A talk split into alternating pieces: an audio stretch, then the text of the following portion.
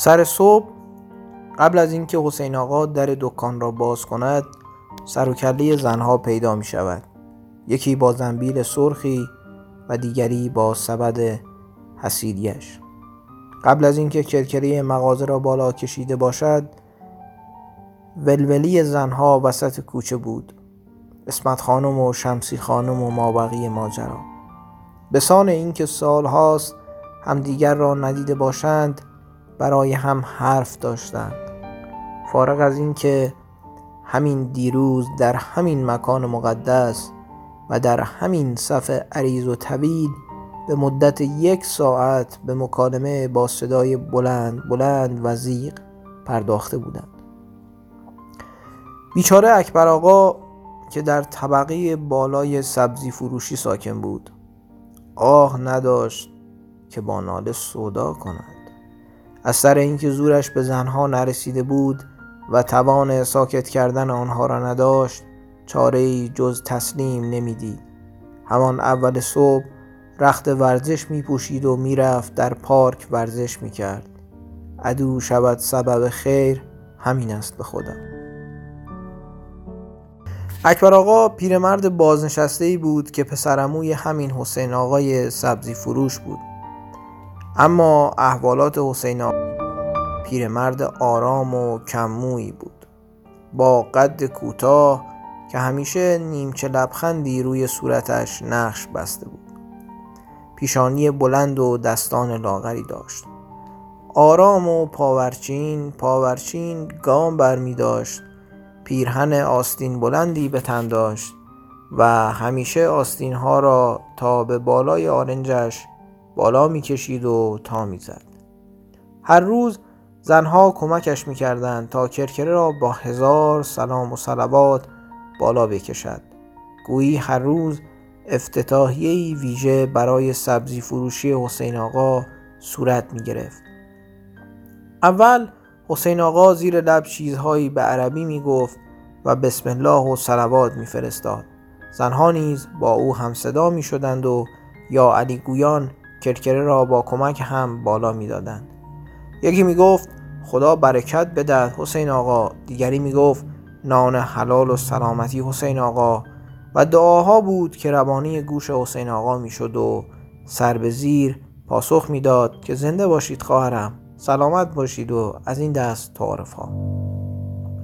بعد نوبت حسین آقا می شد تا کارش را شروع کند. آهسته و آرام میان حجمه صدای زنان با همان لبخندش با حوصله اول تمام گونی ها را که جای قرارگیری سبزی ها بودند بیرون می کشید. اول رویشان را جارو می زد. بعد نوبت به میز تقسیم سبزی بود. با جارو روی آن را تمیز می کرد و بعد آب می گرفت و کف مغازه را با آب و جارو می شست. زنها هضم می کردند از پاکیزگیش. قبل از اینکه سبزی ها برسد، زنها سر صف چاق سلامتی گرمی با هم می کردند. 2-3 تاشان افاده‌ای بودند و خود را تافته جدا بافته می دانستند و مدام چون مار سمی ایش و فیش می کردند. بحث ها در میان زنان محله محدود به چند موضوع خاص می شد. وضع بچه هایشان و شوهرهاشان، این که فلانی چطور است و بهمانی چطور، وضع ظواهر یکدیگر با تمام جزئیات ممکنه که باورش برای یک مرد بسیار بسیار سخت خواهد بود و قربان صدقه هم رفتن و اینکه نهار را چه کنم و دستور پخت فلان کیک این گونه است. می شود گفت کمی هم از قیمت اجناس سخن به میان می آمد که هر روز رو به گرانی است و امری است که از قدیم الایام بوده و هست و هر روز مخصوص به یک محصول است و این روزها قیمت پیاز موضوع مذاکره خیلی از آنها خواهد بود و نرخ تورم را با قیمت پیاز نیز مورد سنجش قرار میدن.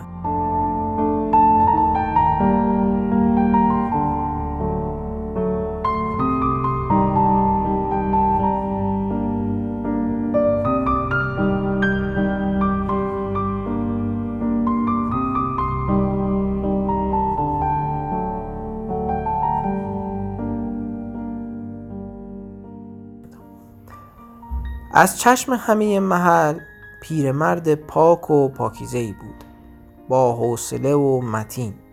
بعد از اینکه سبزی ها می رسید، یعنی رأس ساعت 8، زنها حواسشان جمع‌تر می شد.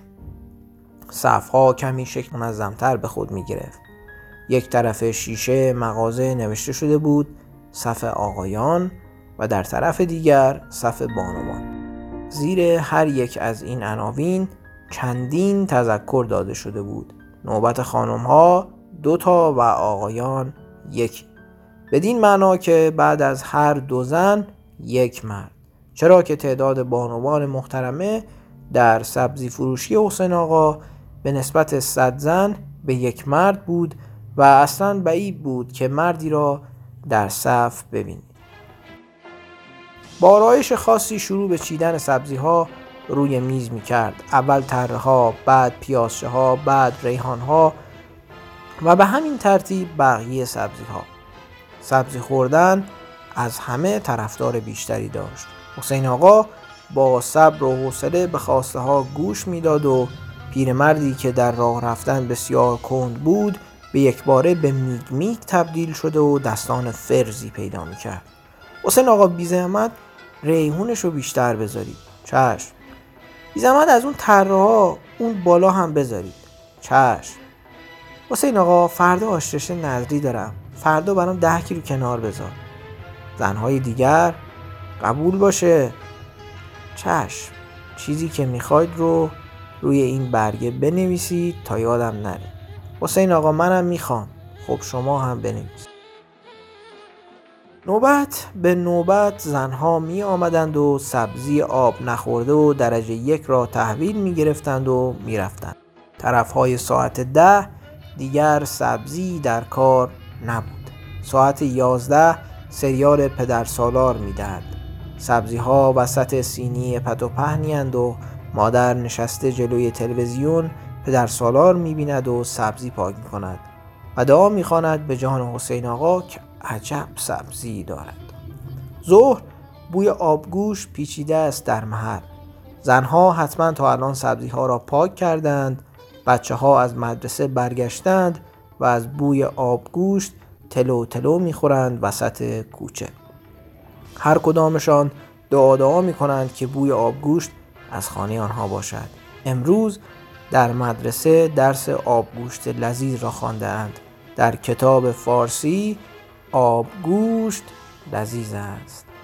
همه بچه ها سر کلاس دلشان قنج رفته است. دلشان آبگوشت خواسته است. بدو بدو تا خانه می آیند به ذوق این که امروز در خانه آبگوشت باشد با سبزی تر و تازه حسین آقا. حیف که سریال پدر سالار را نمی بینند و همیشه نصف و نیمه سریال را دیدند. ظهر همه دور سفره هم. ریحان و تره و مرزه و نعنا و جعفری و ترخون و آن تربچه قرمز رنگ که قاش قاش شده وسط ظرف سبزی است. مادر آبگوش میریزد توی کاسه و از سبزی های حسین آقا تعریف میکند و ما دلمان قنج میرود که آخ جون آبگوش.